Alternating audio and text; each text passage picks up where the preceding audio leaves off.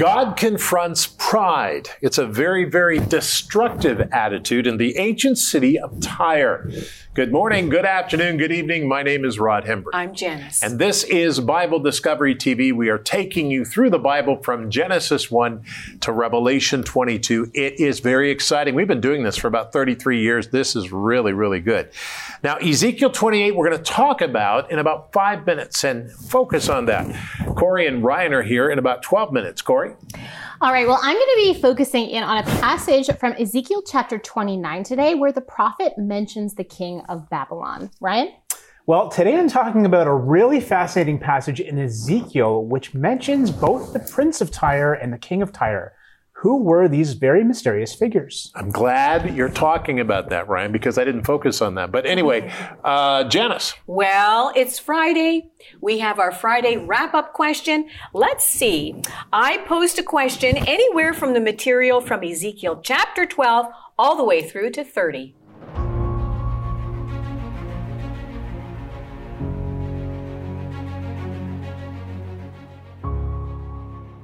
Ezekiel 28 1 through 10.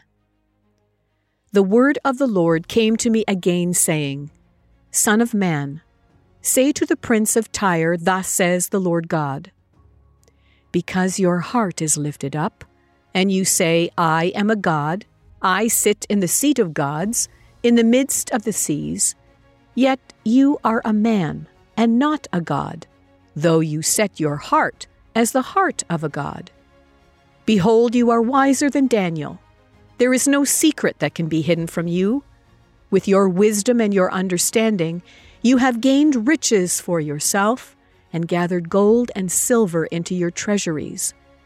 By your great wisdom in trade, you have increased your riches, and your heart is lifted up because of your riches.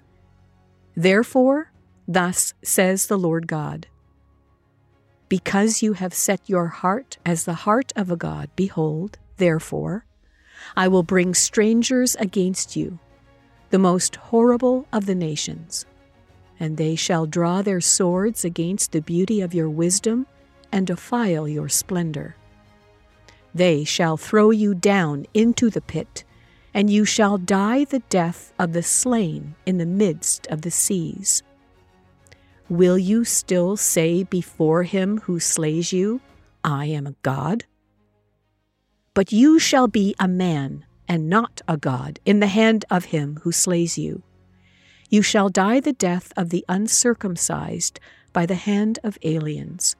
For I have spoken, says the Lord God. Ezekiel 28, verses 1 through 10. Ezekiel chapter 28, chapter 29, and chapter 30 as we continue reading the Bible through from Genesis 1 to Revelation 22. You know, when God talks, everyone listens. Everyone. Even if they do not believe that there is a God, when He speaks, everyone hears Him. Ezekiel tells us the story of a king in the city of Tyre who actually thought that he was God like the people of Tyre, he was guilty of pride. That's what the Bible says. In fact, the Lord speaks to the spirit behind that man by confronting Satan directly. And he says, quote, You were in Eden, the garden of God. Every precious stone was your covering. The workmanship of your tim- timbrels and pipes were prepared for you on the day that you were created. You were the anointed cherub who covers. I established you. You were on the holy mountain of God. You walked back and forth in the midst of the fiery stones. You were perfect in all of your ways from the day you were created until iniquity was found in you. Ezekiel chapter 28, verses 13 to 15. Very important scripture. You see, God speaks to the man and tells Satan that he was created and he needed to remember that. When God speaks, all listen on heaven and on earth. We need to hear the Lord again in our culture. We need to listen. And that is not so much about God having to speak any louder, It's about us having to lend our ears to hear him better. And we do that by reading his word and by understanding what he said because so many people are, I got this word for you. I got that word for you. Well, I, I have a word for you. It's in the Bible. You can get it yourself and read it yourself from the word of God. Not from me. I'm just telling you where it is. I'm like one beggar telling another beggar where I found the bread. Word of God. Because it talks about Jesus. And Jesus is somebody that you need to know because he forgives your sin. He comes, becomes into your life as Lord of your life and he gives you the Holy Spirit. I mean, it is an amazing, it's amazing to experience God. Gives us everything we need. Well, today we're going to focus on chapter 28 and talk about when God talks to us. So turn your Bible guide there. Call us or write us if you don't have a Bible guide. If, or you can go to BibleDiscoveryTV.com, click on the page, and it'll, it'll take you to a place where you can download it, just like we printed it, and you can have your own copy. But today, when God talks, Father, I pray today, when you talk, help us to hear you because you've been talking a lot and we haven't been listening because we've been so busy this interruption, that interruption, here's an interruption, there's an interruption, here's an interruption, there's a. We need to be listening to you, Father. Help us to hear you.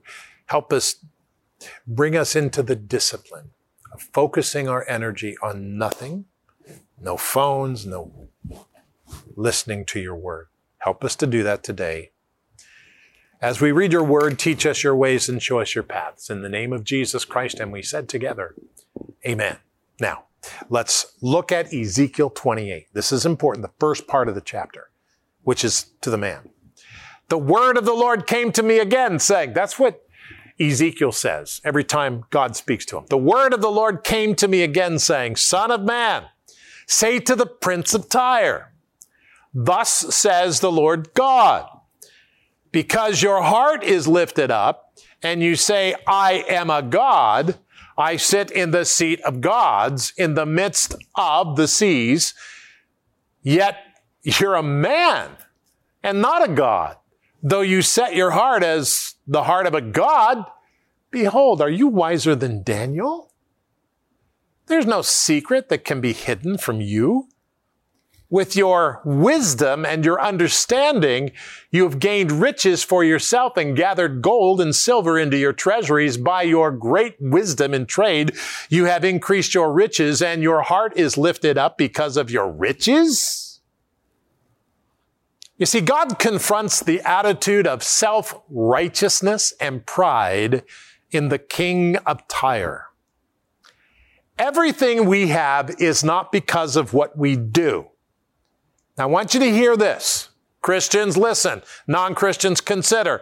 Everything we have is not because of what we do, but because of God's wisdom and our pursuit of it. Let me tell you something. God uses Daniel to explain, are you as wise as Daniel? This, this is God's beloved person. We'll get to Daniel in a few weeks, but it's important for us to hear this, that Every talent we have, every gift we have, every ability we have, God gave us. We didn't decide those abilities. We didn't decide that talent. We didn't give ourselves the ability to sing. We didn't give ourselves the ability to. God did. Keep that in mind. So we praise God accordingly. Something to consider. If you're not a Christian, something to consider. Ezekiel 28 6, therefore, thus says the Lord God, because you have set your heart as the heart of a God, behold, therefore, I will bring strangers against you, the most terrible of nations, and they shall draw their sword against the beauty of your wisdom and defile your splendor. They shall throw you down into the pit and you shall die the death of the slain in the midst of the seas. Wow. God says that he will bring enemies who will defeat the king. God always confronts wrong thinking. Let me tell you something. The Lord always confronts wrong thinking. If we don't think right, God will correct it. He knows. So keep that in mind, okay? Now let's read the last part of this because it's really something. Will you still say bef- stay bef- or say before him, who slays you? I'm God. I am a God. But you shall be a man and not a God in the hand of him who slays you. You shall die the death of the uncircumcised by the hand of aliens or the hand of strangers. For I have spoken, says the Lord. I don't want to hear God speak to me that way, I'll tell you. God always does what he says in his word. God will show himself as Lord, and we need to encourage, to encourage as many as possible to believe in him. Now, Tyre did not have a bright, a bright ending, a very dark ending under the sea, a very big problem you can study in history.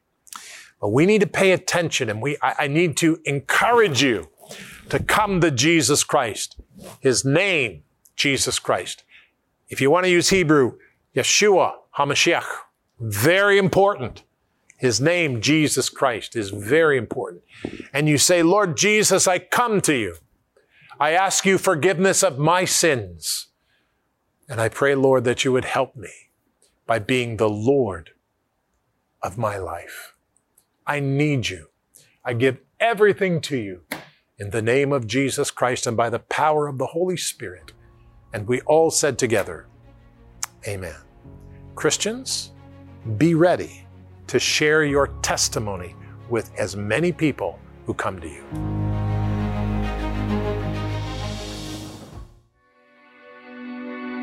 Hi, Rod Hembree here. We go through the Bible every year from Genesis 1 to Revelation 22. Now, you can join us and watch at the time you like by searching Bible Discovery TV on the Roku box or on Amazon Fire TV. Anytime you want to watch us, we're there. Get a hold of it. Watch us anytime you want to.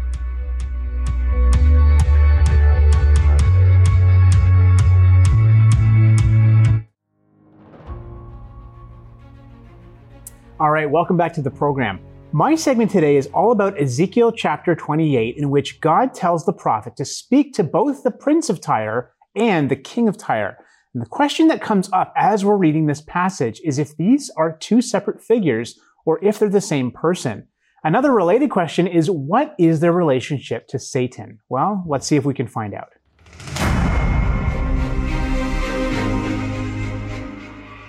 Many students of the Bible have been eluded by Ezekiel chapter 28. In this particular passage, God addresses both the prince of Tyre and the king of Tyre. Are these two figures the same person? And what are their relationships to Satan?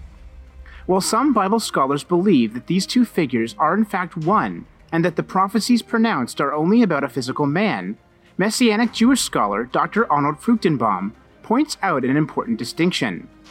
In verses 1 through 10, Ezekiel is commanded to address a man whom he entitles the Prince of Tyre. It is quite evident from history that the one addressed as the prince was really the king of Tyre, and the rest of the world considered him to be such. Yet when God ordered Ezekiel to prophesy, he gave this king of Tyre a lesser title, that of merely a prince, for the real king was another personality entirely. Verse 11, he says, is the start of a new prophecy, Yet there is a relationship to the previous prophecy of verses 1 through 10. In verses 1 through 10, Ezekiel has been addressing a human individual called the Prince of Tyre. However, in verses 11 through 19, he is dealing with a superior being, an angelic being, Satan, and addressed him as the King of Tyre. The real King of Tyre was not the visible person sitting on the throne, but an invisible person, Satan, who was controlling the visible one. Evidence that these are two separate prophecies for two separate figures, and that this human prince of Tyre was really just the puppet of Satan, can be gleaned from the biblical text. Indeed, verse 2 reveals that this leader had become so powerful that he thought himself a god, the very same thing that led to Satan's fall. Additionally, based on the information given regarding this king of Tyre in verses 11 through 19, this cannot be any other than Satan himself. Indeed, of the king of Tyre, God says, you were the seal of perfection, full of wisdom and beauty. You were in Eden, the garden of God. You were the anointed cherub who covers. You were perfect in your ways from the day you were created, till iniquity was found in you. Ephesians 6:12 confirms that we do not wrestle against flesh and blood, but against principalities, against powers, against the rulers of the darkness of this age, against spiritual hosts of wickedness in the heavenly places. All right, so you might or might not agree with my conclusions, and that's totally fine. But based on the information given in this passage, I personally believe that there was a human ruler referred to as the Prince of Tyre, but that he was really a puppet of Satan, who I believe was the king of Tyre in this particular passage. But as I always do, I want to encourage you to study this for yourself because, because God loves it when you spend time with him and his word. Yeah, it's really true. And this is a fascinating read because it's also in Isaiah 14 too. So it's very, very mm-hmm. interesting. Um, all right. Thank you, Ryan. Corey? All right. Well, interestingly, Ezekiel chapter 29 gives us a little bit of a historical uh, uh, mention here. It lets us know that uh, Nebuchadnezzar was not really successful in his besiegement and his attacking of the ancient city of Tyre. And so, because Nebuchadnezzar is being used as a tool of God, God is now going to replenish his army with the plunder he didn't get from Tyre by handing Egypt over over to Nebuchadnezzar. And this is all in Ezekiel chapter 29. Now, from history, we can look back and take a look at Nebuchadnezzar's campaign on Tyre. And what we find out is that, yeah, it, w- it was somewhat successful, but he spent so much time besieging Tyre that it wasn't financially successful for his military. He spent, if you can believe it, about 13 years besieging the ancient city of Tyre. But right now, let's focus on Nebuchadnezzar's entire career and his reign and see if we can learn more.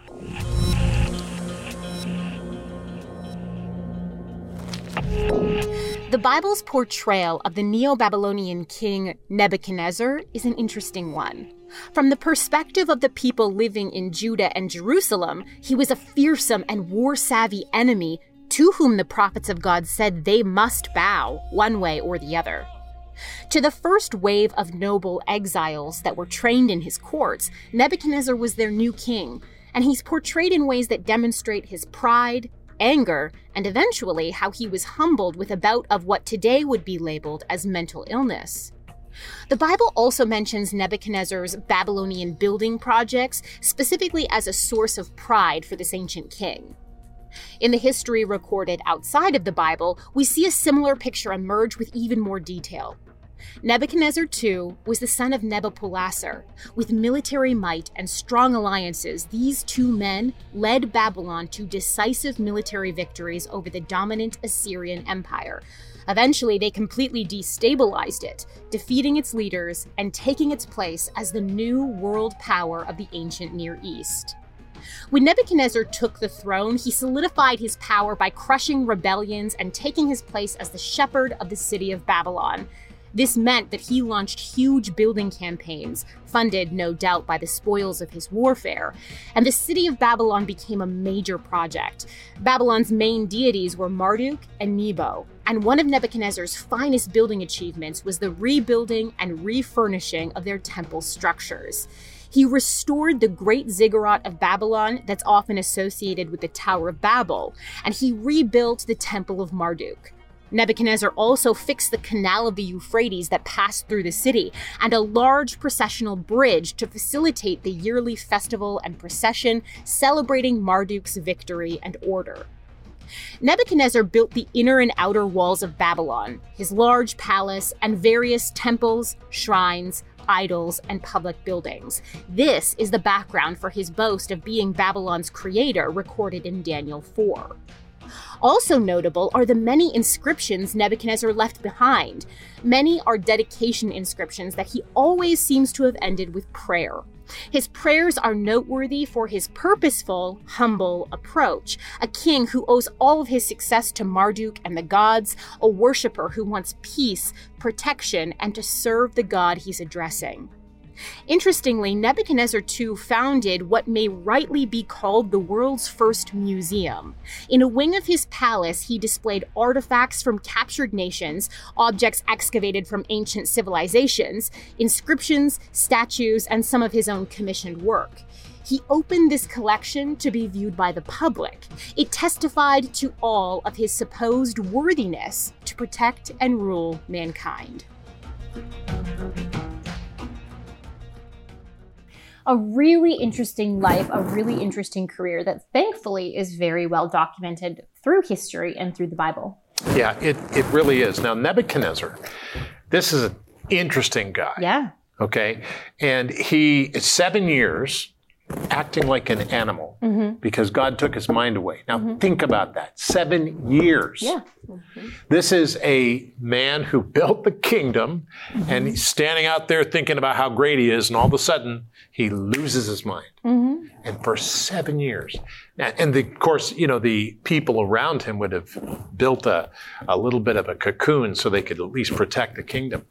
But then he comes to himself afterwards. What an amazing story. Yeah, it really is. And I, I, like, I personally think, and I like to believe that he's in heaven, but we don't know because the Lord's, you know, is the one who makes that decision. But nevertheless, um, he is the author of chapter four of Daniel.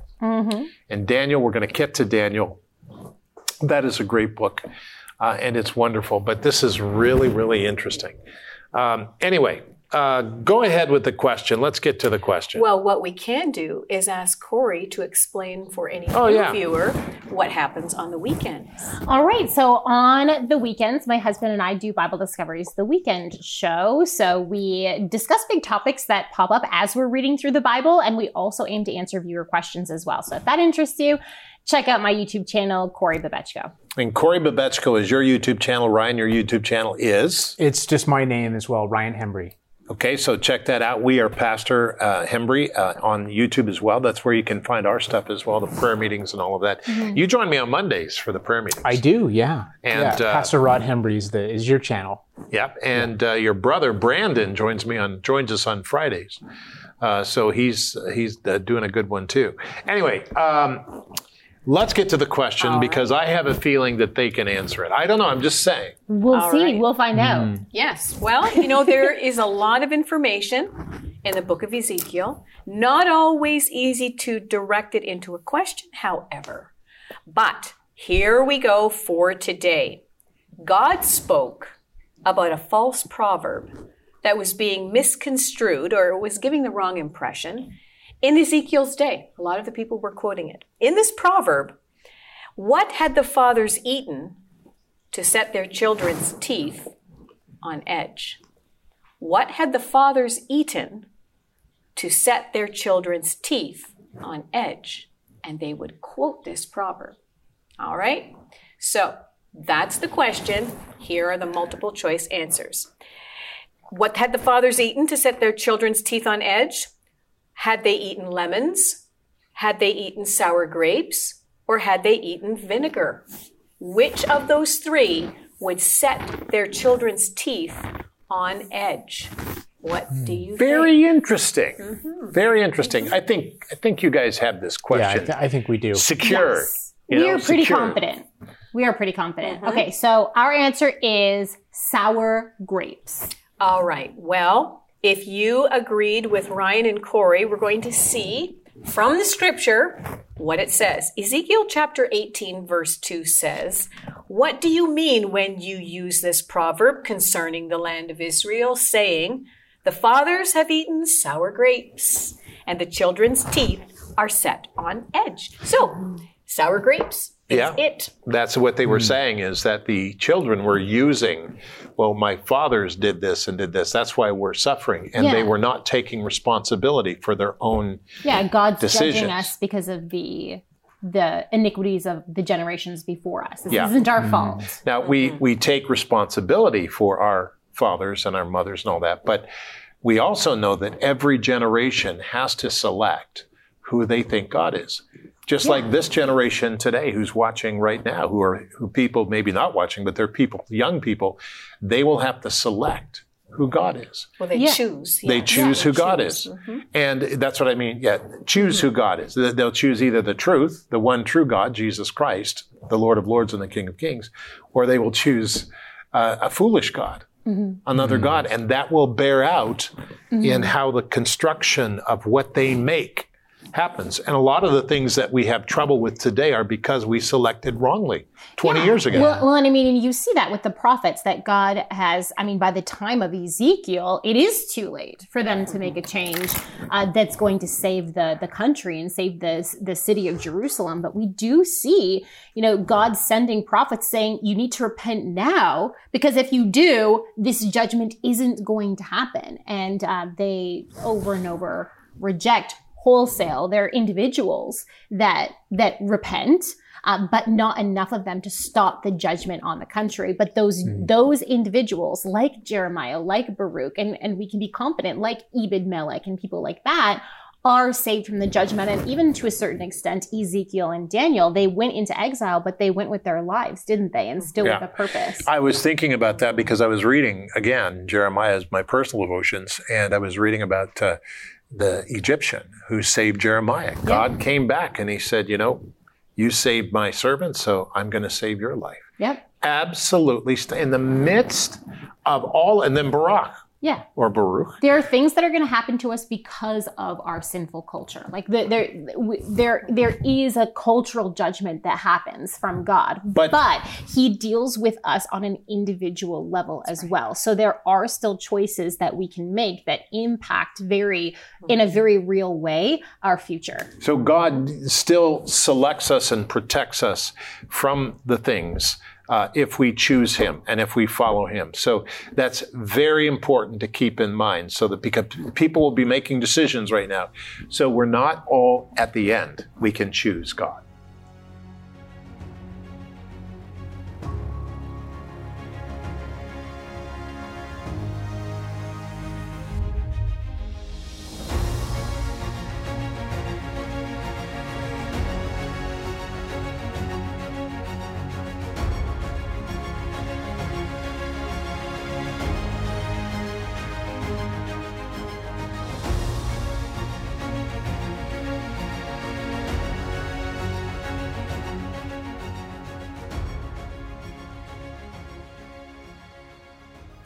Rumble is a great social media network, and uh, I've been talking about it a lot.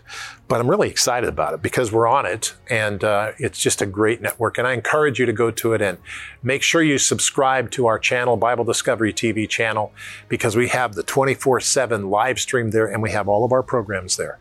Join us on Rumble. Today we pray, Lord, I ask that you would give me the courage to speak about what you've done in my life. Help me today in Jesus' name. Amen.